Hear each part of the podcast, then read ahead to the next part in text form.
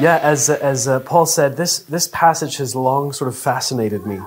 Um, and the book of Luke is wonderfully complex. If the, if the Gospel of Mark is sort of straightforward and action packed and sort of very obvious about what Mark is trying to, to accomplish there and what he's trying to tell us about Jesus, Luke is wonderfully complex. He's never just doing one single thing in a passage.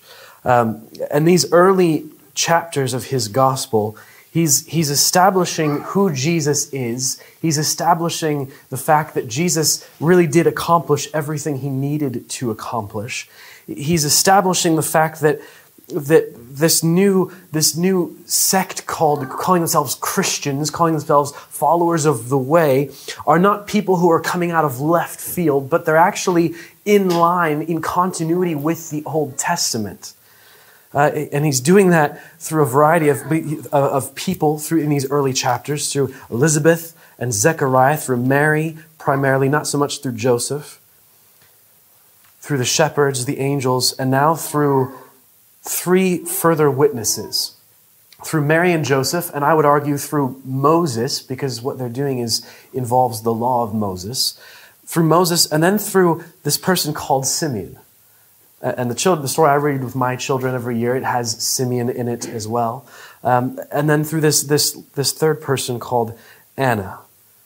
And Luke places them as credible witnesses. They're true Jews, they're true believers in Christ. There's a lot of political Jews, there's a lot of religious, legalistic Jews. We know about those, but there were always a remnant of true believers who practiced the true religion of Yahweh, who trusted Him and what he had revealed to Israel. And Simeon and Anna and Mary and Joseph are part of that remnant of true believers.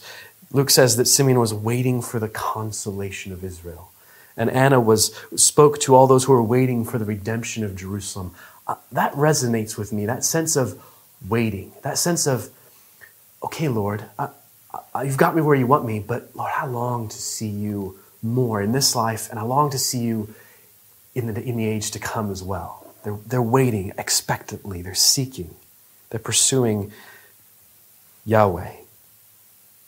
And so Luke gives us three, these three credible witnesses to show that actually true Old Testament saints, when they saw Jesus, they rejoiced. They said, Oh, yes, my eyes have seen your salvation, says Simeon. This is not something out of left field. This is not a bunch of wackos. This is, th- this is in line with, with the Old Testament, with the Old Covenant. And so we get these wonderful, faithful believers, these first disciples, in a sense, of Jesus. And that's what I want to talk about before, sorry, this morning, is just how Luke gives us these three wonderful examples of, of resilient discipleship through these, these, three, these three witnesses Mary and Joseph, and the law of Moses to, to a certain extent, through Simeon and through Anna. What does resilient discipleship look like? We've needed to be resilient this, this, these last, what, two years now? I arrived in January, well, the last week of December 2019. And uh, three months later, the country was in lockdown. And I was thinking, Lord, you, you very clearly brought us here to plant a church, and uh, well, we're in lockdown.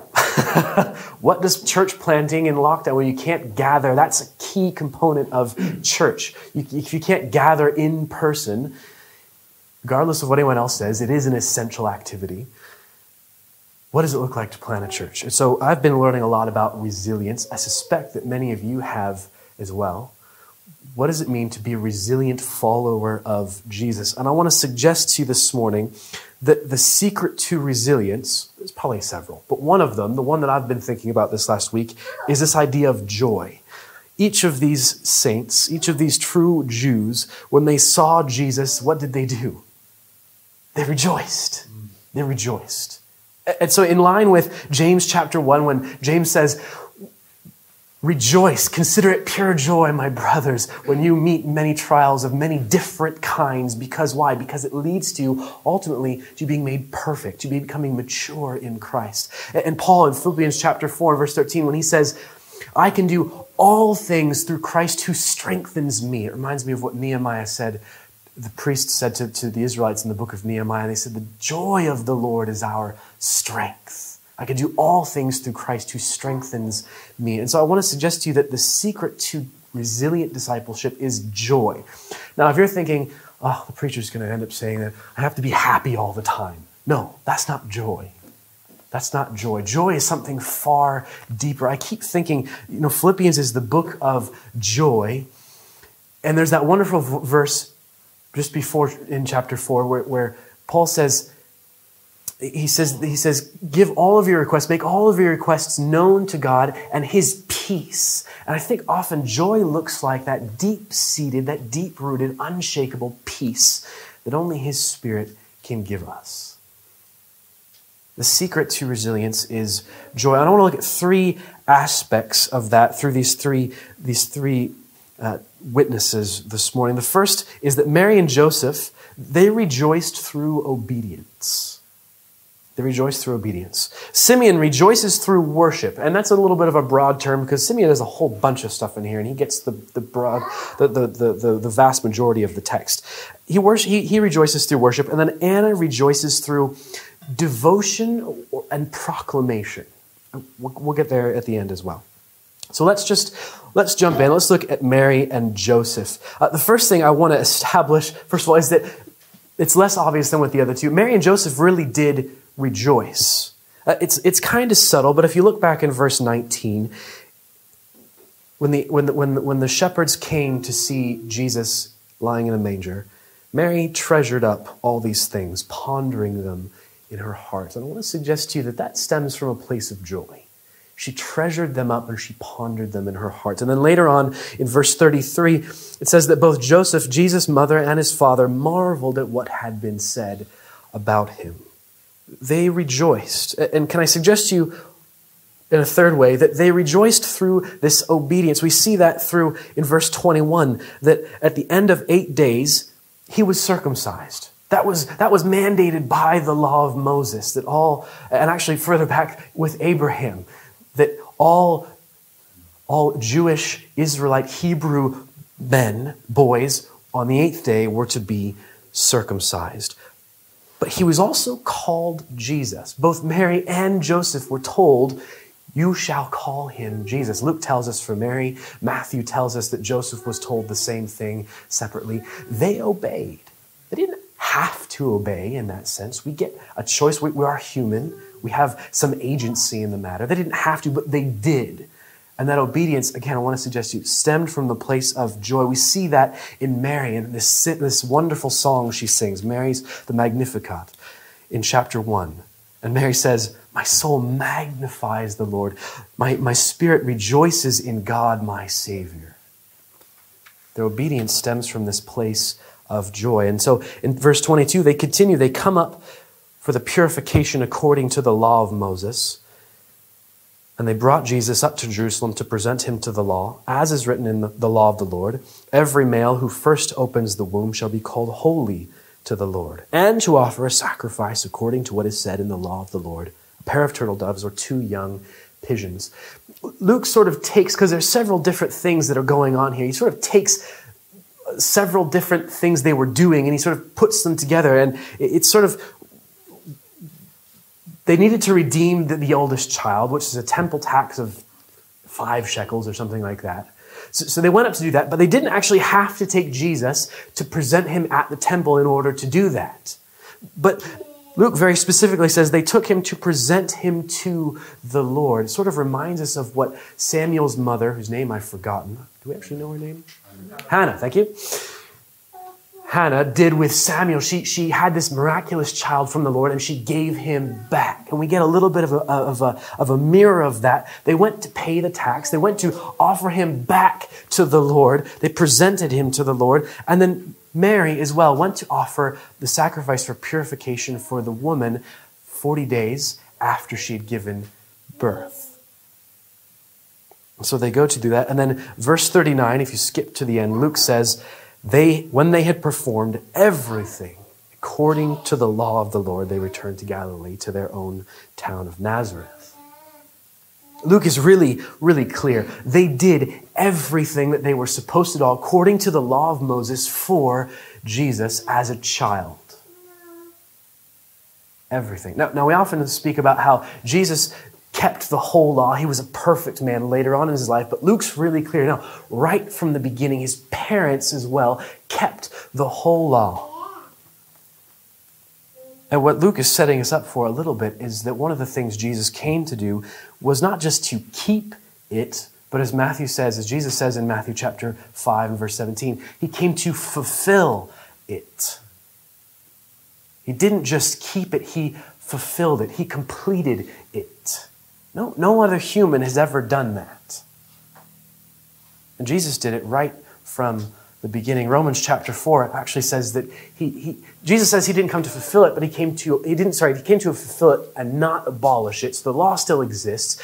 But Romans chapter 10 says that for those who trust in him, he ended the law.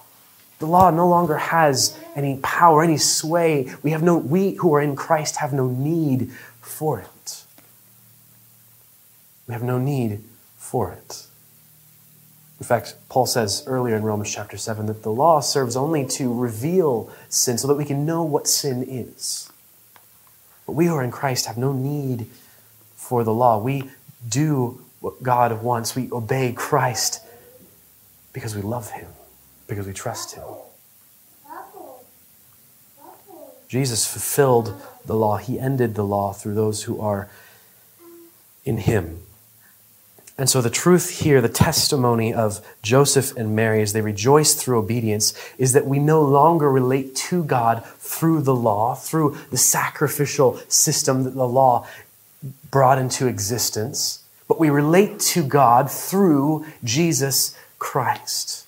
I don't think, I'm pretty certain on this, that when we stand before God at, at the, on the last day and He says, Why should I let you into my heaven? It's not going to have, the conversation is not going to have anything to do with the law. And it's going to have everything to do with who Jesus is and how you know him. It's going to have everything to do with Jesus. Paul, again, to go back to Romans chapter 1, Romans chapter 1 and verse 5, and then in the, in the, that's the first chapter, and then in the last chapter, in chapter 16 and verse, where's my note, 26, Paul uses this wonderful phrase that the gospel was preached to bring about the obedience of faith. And so Mary and Joseph are obedient to the law here, but ultimately they're obedient to God because they trust Him. And we don't have the law anymore. We don't need it. We obey Christ. The obedience of faith. The obedience that God is looking for from you and I is not an obedience of rules and regulations and doing the right things. It's an obedience of faith. If you remember, we preached through this when we were still online, 1 Peter chapter 1 and verse 12 and 13. Peter defines faith for us. Those who love him and trust him. That's the obedience God is looking for from you and I towards Jesus is to love and trust Jesus. Oh, isn't that wonderfully sort of hard to define in a sense? Rules and regulations are good because then we can go, yeah, check, check, check, check, check. But to love and trust Jesus, that sounds awfully a lot like a relationship. Oh, isn't that funny? To love and trust Jesus. I was going to bring. Uh, something, a really long, stretchy thing this morning and get James to hold the other, the other end and, I, and, tell, and then say, James, I'm going to let go now, but you're going to be fine. See, he doesn't love and trust me enough. He might love me, but he doesn't trust that I'm actually able to get over there and stop it sort of smacking into his face before I let go of the other end. The reality is, when you love and trust someone to the extent that we should and can trust and love Jesus, you'll do whatever he asks of you. Oh we do the will of God without the need for regulations, without the need for the law. That's how Jesus fulfilled it, not only for himself, but for we who walk in the Spirit. Mary and Joseph rejoice through obedience. What does that mean for us? Can I ask you that simple question again this morning? Where do you need to trust Jesus this year? We've trusted him. I think most everyone here has trusted him in the big, ultimate sense of, yeah, but there are times it, there's growth. We don't start, when you first start trusting Jesus in the ultimate way for the first time, there's still bits and pieces of your life that you're still holding on to. You're hiding it in a back pocket or something. And uh, where's that, where's that thing that you're, that next thing that you're holding back from him that you're saying, nah, this is still mine. I don't know where that is for you. So maybe you do know. Maybe you already sort of know and you need someone to say, come on, where, where's it at? It's worth, it's time to give that up to Jesus. It's worth doing. We'll talk about that in a second. Maybe it's a positive thing that you need to trust Him and step out, step off the. I love the edge of the, the, the, the visual of stepping off the edge of the cliff because Jesus is going to catch you. It's a positive thing. Step into the unknown. Maybe it's a, a, negative thing. You need to get rid of something. Maybe there's some sin, a persistent, ongoing. Those, oh, what's the phrase? The um, our persistent sins, our besetting sins. Oh, love that phrase. The ones that you keep struggling with. And Jesus is saying, that one right here, it's time to deal with that. Where do you need to trust Him this year? The image that came to me as I was thinking about it yesterday and thinking, I oh, a good illustration of that. My little girl, that one over there, we had Jessica and Jonathan over to our house for Christmas. And jo- Jonathan brought this wonderful sweet potato casserole and it had brown sugar and pecans on top and some other things as well. It was absolutely delicious. It was sweet. It was. Mm. But that child back there wouldn't take a bite. No matter how much I told her, you're going to like it. I promise. It's sweet. It's dessert. You're going to like it. It's the best. God, it's dessert for main course. I mean, it's kind of slipped under the radar, and we think that's. She wouldn't touch it. And Jesus is saying, Love me. Trust me. Here's the thing to do. It's going to be good for you. That's the image. One of the things I keep thinking about is that so often we want this idea, we, we take this idea of obedience to Christ and we make it sound sterile and ah, just not fun and austere. And it's like, no, no, no. The, the, the, the holy life, the life of obedience to Christ, of trusting Him and loving Him, is the good life. The good life in our culture is defined as go figure out who you are and then, or define it for yourself, and then become yourself, realize self realization, and then you'll be happy. But the reality of all of that is that that's utterly exhausting. To have to define yourself and be yourself and prove it to a whole bunch of people that this is, it's a constant ongoing cycle. And, and we live in a culture that is exhausted with this new idea of, not, it's not new, with the current iteration of it. And Jesus says, Come to me, love and trust me. I'm worthy of your trust. I'll prove it to you. And in that, as we walk in that obedience of faith to Him, there's rest. Rejoice through obedience this new year. Simeon.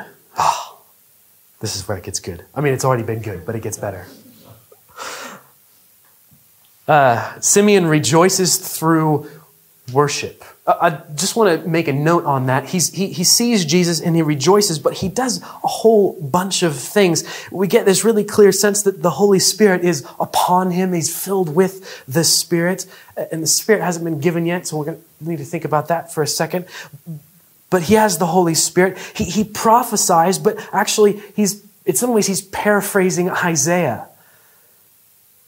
So he knows the scriptures. And he's, it, this is actually the fifth of five songs that Luke shows us. The Magnificat is one, the angel's song, uh, Zechariah's song, Elizabeth, I think, is counted as a song. There's five songs that Luke records. And this is the fifth one. So he's singing as well. But there's prophecy mixed in, there's scripture mixed in, there's the Holy Spirit mixed in here. And so I called it worship. I wasn't quite sure how to. If you have a better word for it, you can see me afterwards or shout it out right now. But Simeon rejoices through worship. And now we get a contrast. if, if Mary and Joseph were rejoicing through obedience, and we get the law, we've talked about how Jesus fulfills that. Now we get Simeon, and all of a sudden we get the Holy Spirit popping up multiple times. Now there was a man in Jerusalem whose name was Simeon, and the Holy Spirit was upon him, and it had been revealed to him by the Holy Spirit, and he came in the Spirit into the temple. This man is filled with the Spirit. We were in the book of Acts and in chapter 5, they pick out some men because they were full of the Spirit. Stephen was full of the Spirit and full of grace, I think it was. This man is full of the Spirit. Now, the Spirit was poured out on all those who trust in Jesus at Pentecost, Acts chapter 2. But the Spirit was still at work in the Old Testament. And here he's clearly, I mean, Simeon is clearly a man filled with the Spirit. And here he's doing, we find himself doing two things that Jesus promises in John chapter 14 and chapter 15 and chapter 16. He, two things that, that, that, that Jesus promised the Holy Spirit would do. The first is that Simeon is righteous and devout. Luke says, remember, this guy is a, he's a true, a true Jew, a true believer. He was righteous and devout, waiting for the consolation of Israel waiting for the consolation of Israel. That's, that's that sense of, now I've forgotten my reference here and I didn't write it down. It's Isaiah chapter 52, I think, or 49. The consolation of Israel. That comes from the book of Isaiah. And Simeon's whole testimony here is, is, is filtered through with references to Isaiah. He's waiting for the consolation of Israel. The one who would comfort is the word consolation. It's the word comfort. And Jesus promises in John chapter 14 and John chapter 16 that he would send another helper. It's the Greek word, it's the equivalent of consolation, the one who would comfort, the one who would help. And so we see the Spirit comforting Simeon. How does he comfort him? He promises him, he reveals to him that he would not see death until he had seen the Lord's Christ, the Messiah. But the Spirit also does another thing very clearly here. He reveals Jesus. Simeon comes into the spirit into the temple by the spirit. That spirit comes, says, Simeon, it's time to go. Not sure if it was an audible voice.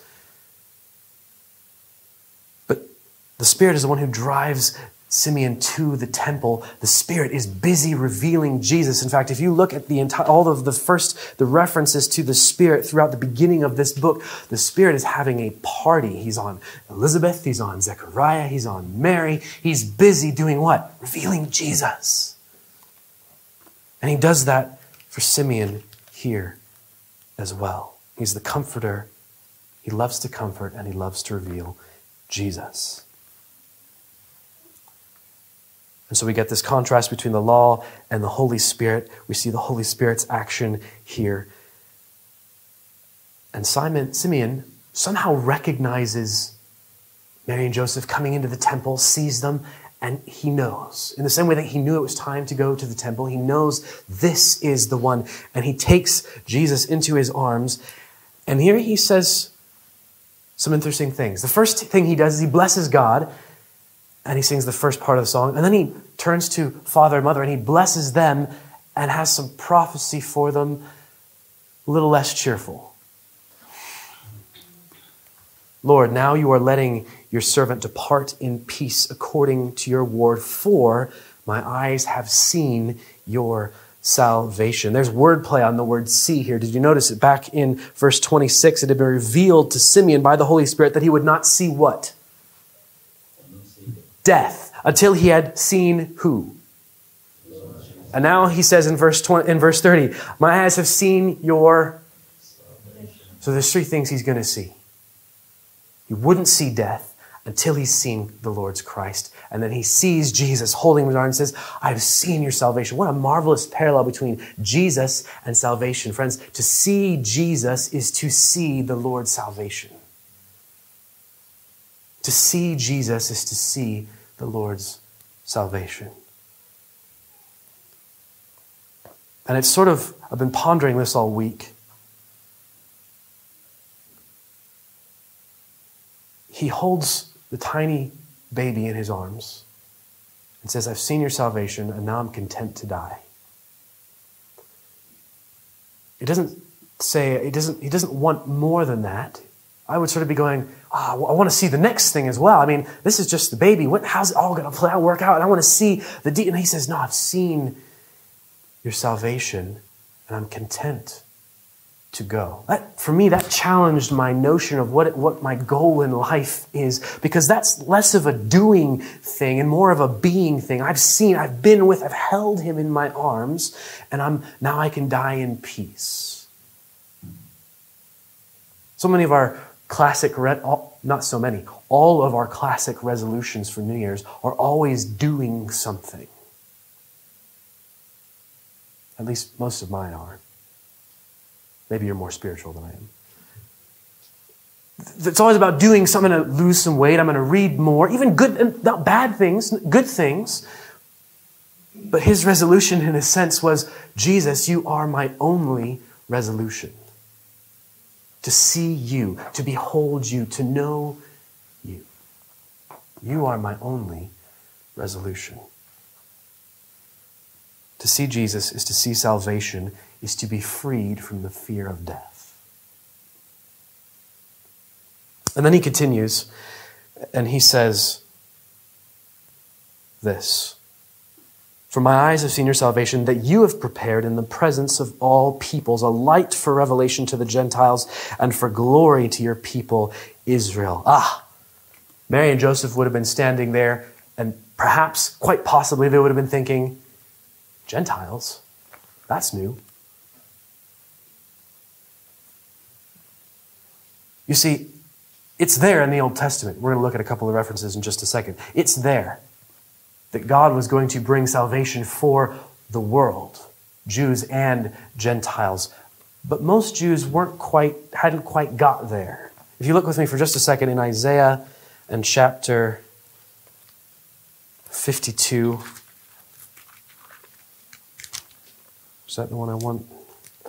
Isaiah chapter 52 and verse 10, yes.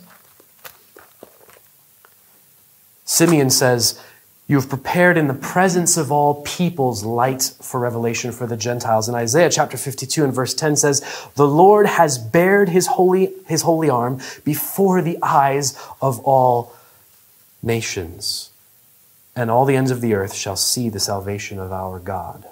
There's that. He's done it in the presence of all peoples. Isaiah says, You've bared your arm to all the nations.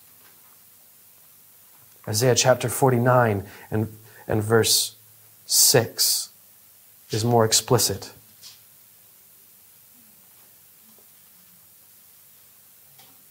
Is it too light a thing that you should be my servant to raise up the tribes of Jacob, to bring back the preserved of Israel? I will make you, Israel, as a light for the nations that my salvation may reach the end of the earth. Not just the ends of the earth, but the nations, the Gentiles. Friends, this is the, the, the, the mystery of what Christ did.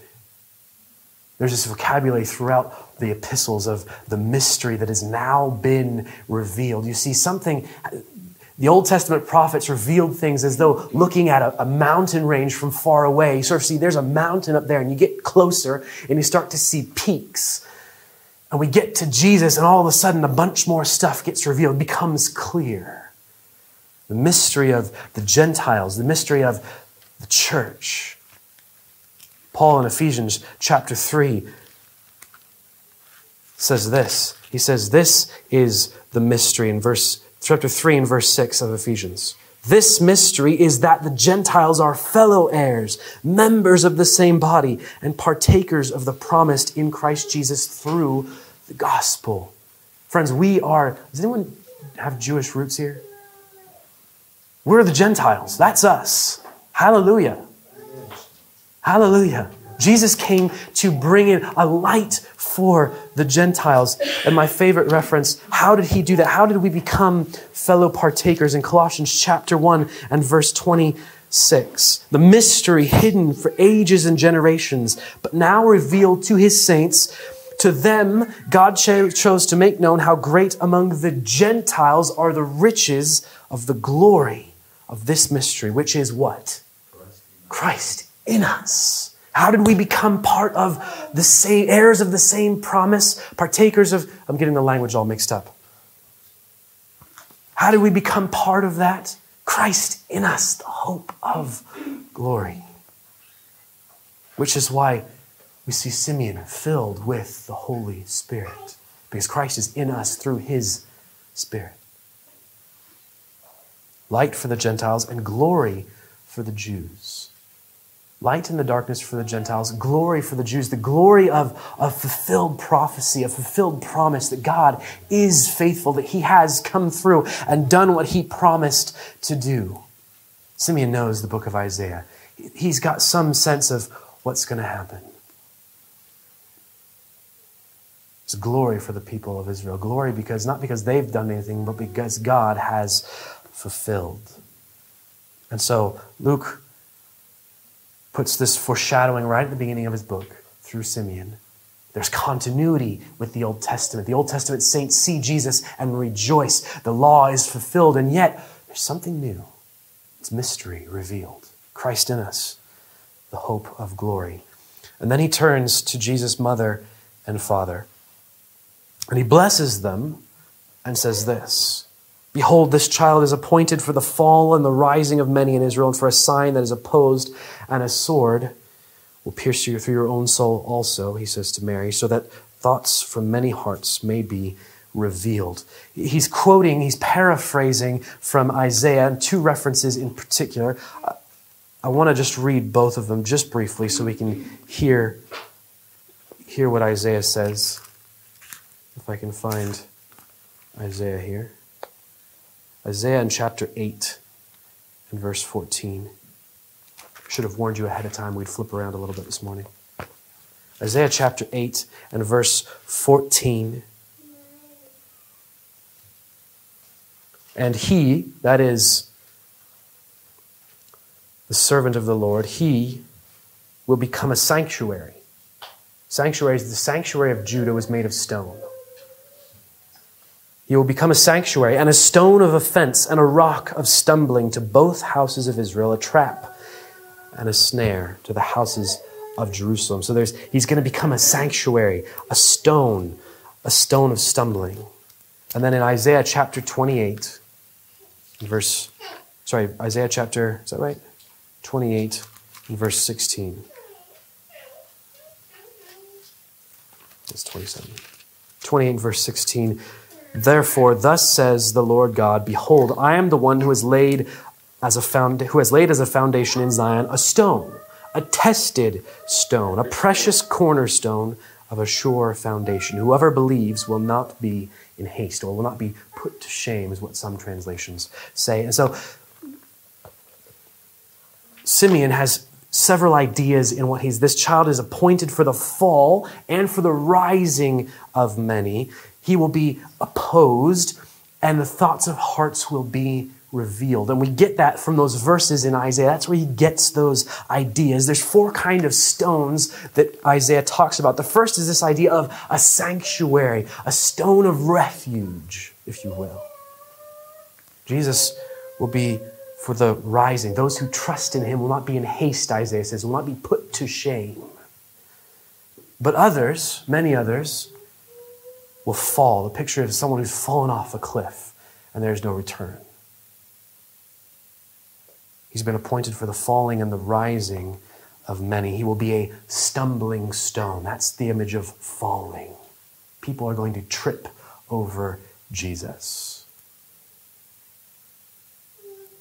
he's also a stone of testing, it says in Isaiah chapter 8 and he's a cornerstone, says Isaiah chapter 28. And that's the idea of the, the, the, thoughts of many hearts will be revealed. There's two stones that are really important in a building in those days. There's the cornerstone, and that's more a foundational. It sits on the foundation. It's at, it's at the junction of two walls coming together. And so it gets laid, and then everything else gets laid in relation to it. And a stone of testing is, is, is the, the capstone in a sense. It's the stone get, that gets put on last, and it shows whether everything else has been put into place correctly. He's the first stone, and he's the last stone. He's the one who reveals whether everything else is lined up right. That's what Simeon is, is, is, prof, is prophesying about here. The thoughts of many hearts will be revealed. The truth of this, friends, is that Jesus is the litmus test for where people are at spiritually. And I mean that very literally. We live in a culture that's very happy to talk about God. Christians talk about God, culture talks about God, Hindus talk about God, Muslims talk about God, Buddhists talk about God or gods. We're happy to talk about God. We talked about this, I think it was on Christmas Eve. God has a name. His name is Jesus. He's the litmus test. People's reaction, people's relationship to Jesus is the test for where they're at with God. If we just talk about God like some nebulous out there, who is he? Okay, the God of the Bible, that's better. But Jesus, God has finally revealed himself in Jesus through the prophets, through many times and many places to our forefathers, says the writer of Hebrews in chapter 1 and verse 2. But now, finally, in these last days, through Jesus, who is the exact imprint of the Father. I'm making a big deal about this because I could talk about Joe. Joe's my friend. And I say to I say to, to Best, Best, if you've met my friend Joe, he's short, he's got really long hair, he, he, he hates football. Do you know my friend Joe? That's not Joe. I've just described somebody else who has the wrong name. Who are we talking about? We could talk about God, we can call on God, we could say, but if Jesus is the one who represents God, He is God. And so, friends, this year, can I, can I challenge you? Yeah, okay, we, we talk about God, that's fine. But keep talking about Jesus very literally. Work his name into conversations. Don't just talk about God with your friends who don't know him, talk about Jesus. Jesus is the litmus test. He reveals the hearts of many.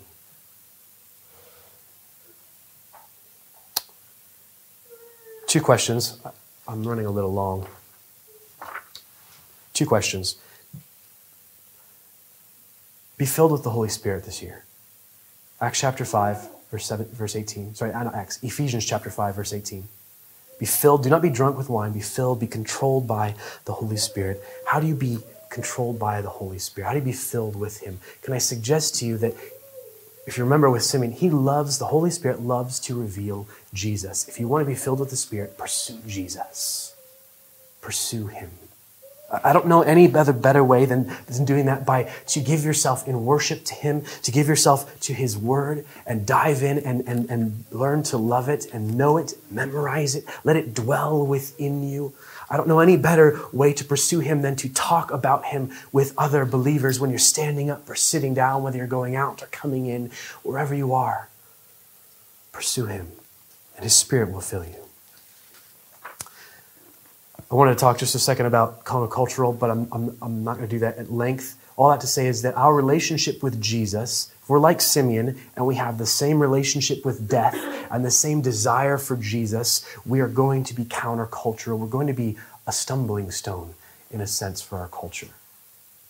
And those are the things we want to be countercultural about our relationship to death and our relationship to Jesus. Let me just end with Anna.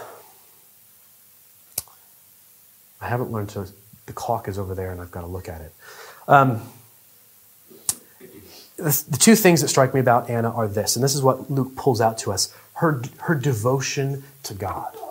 Through many stages of life, but also in her in her, her presence in the temple constantly. She worked, she's, she's followed him since before she was married, through her marriage for seven years, and then for a long time as a widow as well. Faithfulness in all seasons of life, continuing in the temple, her devotion. What does your devotion to the Lord look like in this season? What does it look like? And that's not a guilt question, that's an honest, what does it look like right now? Is it really organized and regular and every day and you sit down? That's a good thing. Is it, is it choppy because you're not an organized person like me and so it sort of happens a little more spontaneously and you got to have some organization in there as well? Is it hard right now because you've got kids, because you're busy taking care of aging parents, or I, I don't know. What's your devotion? What's your devotion to the Lord look like right now?